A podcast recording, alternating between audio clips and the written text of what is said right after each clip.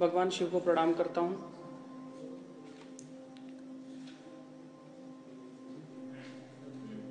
इस मंदिर में आज जो घटना हो रही है, सबसे पहले मंदिर के समस्त साधु संत देवताओं को प्रणाम करता हूँ।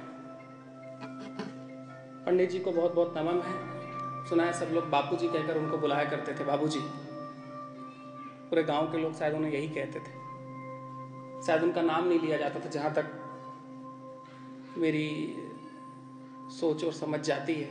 बाबू जी को बहुत बहुत नमन है। लोग बहुत सोच रहे होंगे ती गाँव में शास्त्रीय संगीत का ये कार्यक्रम दो सालों से चल रहा है शायद। आवाज़ नहीं आ रही। है क्या होता है, हम लोगों को डायस पे बोलने की आदत नहीं होती है। मैं चार पाँच दिन पहले की बात है।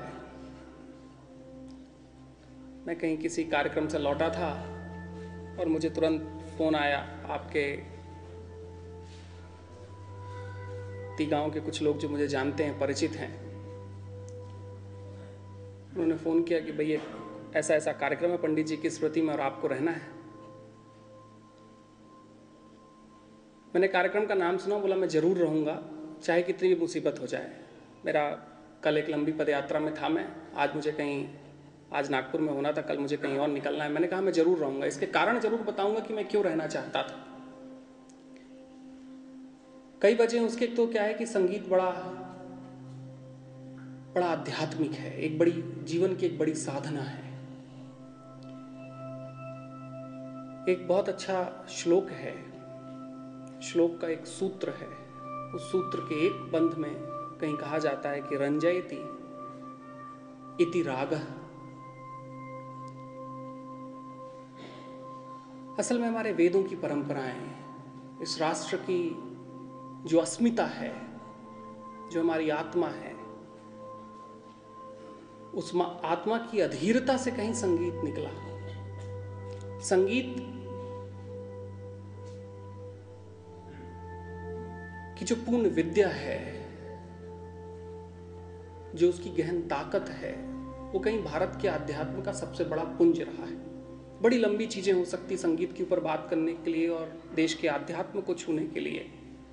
तो बड़ी लंबी बातें हो सकती, क्योंकि हमारे सूत्रों की ऋचाएँ, उनको बोलने के ढंग, उनकी पद्धतियाँ, अभी तो आप लोग सुनेंगे।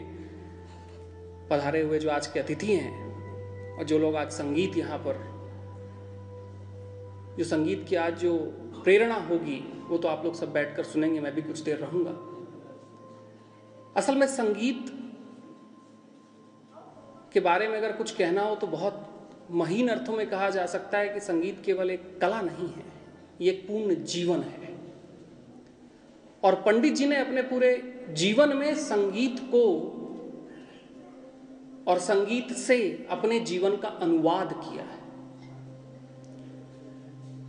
एक अच्छी घटना होती है। संगीत के जीवन की एक परंपरा है जिसको मैं आज कल मेरी किसी से बात हो रही थी, मैं उनसे पूछ रहा था। बोले, पंडित जी के अनेक अनेक शिष्य हैं जो आते हैं और इस कार्यक्रम में कहीं पर, इस कार्यक्रम को आध्यात्मिक बनाते हैं। गुरु और शिष्य की परंपरा से चलने वाला, गुरु और शिष्य की परंपरा से चलने वाला ये बड़ा आध्यात्मिक अनुष्ठान है।